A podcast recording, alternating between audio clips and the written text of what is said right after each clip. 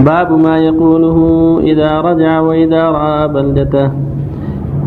فيه حديث ابن عمر السابق في باب تكبير المسافر إذا صعد الثنايا. وعن أنس رضي الله عنه قال أقبلنا مع النبي صلى الله عليه وسلم حتى إذا كنا بظهر المدينة قال آئبون تائبون عابدون لربنا حامدون. فلم يزل يقول ذلك حتى قدمنا المدينة. رواه مسلم. باب استحباب ابتداء القادم بالمسجد الذي في جواره وصلاته فيه ركعتين. عن كعب بن مالك رضي الله عنه أن رسول الله صلى الله عليه وسلم كان إذا قدم من سفر بدا بالمسجد فركع فيه ركعتين. متفق عليه. باب تحريم سفر المرأة وحدها. عن أبي هريرة رضي الله عنه قال قال رسول الله صلى الله عليه وسلم لا يحل لامرأة تؤمن بالله واليوم الآخر تسافر مسيرة يوم وليلة إلا مع ذي محرم عليها. متفق عليه.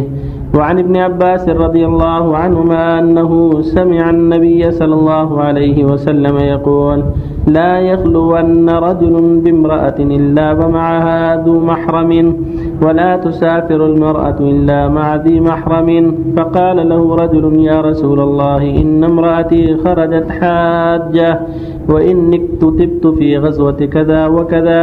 قال انطلق فحج مع امرأتك. متفق عليه.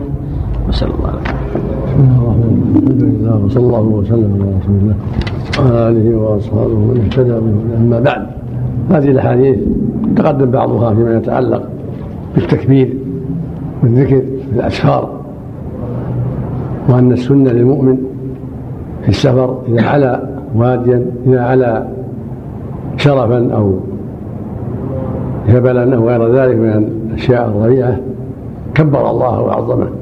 وأكثر من ذكره. وإذا نزل في الأودية والسهول أكثر من التسبيح.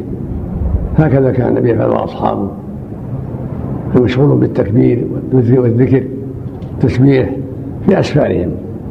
ولكن عند صعود المحلات المرتفعة يسن الإكثار من التكبير. وعند النزول الأودية والسهول التسبيح. وفي الانصراف إلى البلد؟ من الرجوع إلى الوطن يكثر من التسبيح والتعليل والتحميد والتكبير ويقول آيبون تائبون عابدون ساجدون لربنا لربنا حامدون صدق الله وعده ونصر عبده وهذا ما وحده هكذا السنة. في جميع السفر ذكر من الذكر والتكبير والتسبيح والتهليل وفي الرجوع زيادة مع ذلك يقول آيبون تائبون عابدون ساجدون لربنا حامدون يكثر من هذا. حتى يصل بلده. والسنة إذا وصل البلد يبدأ بالمسجد. ويصلي في ركعتين كما كان النبي يفعل عليه الصلاة والسلام. ثم يسلم على الناس يذهب إلى أهله. هذا هو الأفضل. وإذا كانت كانت امرأة ليس لها السفر إلا مع محرم. امرأة. ليس لها أن تسافر إلا مع المحرم أبيها مع أخيها عمها خالها ابنها.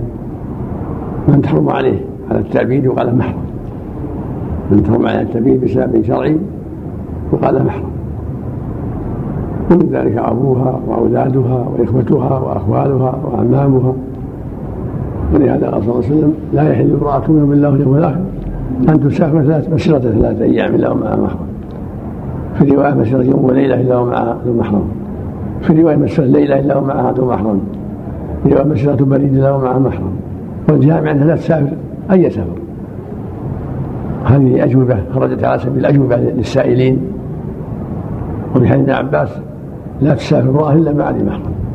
هذا يعم جميع الأسفار. فقال رجل رسول الله إن امرأتي خرجت حاجة وإن اكتبت في غزوة كذا وكذا. فقال له من طريق الحجة مع امرأتك أمر أن يترك الغزو ويذهب مع امرأته لا لا تحج وحدها. لأن حجها وحدها فيه خطر وفيه تعريض لها لفتن. أما في البلد فلا بأس أن تجلس مع غير المحرم. فإذا كان معها غيره لم يخلو بها. كان معهم غيرهم لا بأس. أما السفر لا تسافر إلا مع المحرم. لكن في البلد تجلس مع أخي زوجها مع زوج أختها ومعهم من يحضر مع أختها حاضرة أمها حاضرة. ما في خلوة لا بأس. لقوله صلى الله عليه وسلم لا يخلو أن رجل الله فإن الشيطان ثالثهم.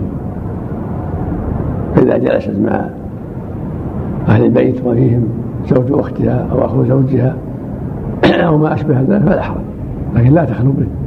لا تكون مع أخي زوجها وحدها ولا معها مع زوج أختها وحدها. ولكن مع الناس لا بأس. أما السفر فلا لا تسافر إلا مع المحرم وفق الله جميعا صلى الله عليك إذا كان السفر أقل من يوم وليلة يجوز؟ ولو ولو. أي سفر أو سفر أي سفر. ولو بريد. ولو نصف النهار لا تسافر إلا مع المحرم يا شيخ أحسن الله إليك. يدخل في ذلك سفر بالطائرة؟ الطائرة والسيارة. والباخرة كلها. وإذا أوصل المرأة محرمها إلى المطار. واستقبلها آخر في المطار الآخر. ما يكفي ما يكفي. لابد يكون معها المحرم في الطائرة. قد تعدل الطائرة في مكان آخر قد يعرض لها عرض نفس الطائرة من أهل الشر.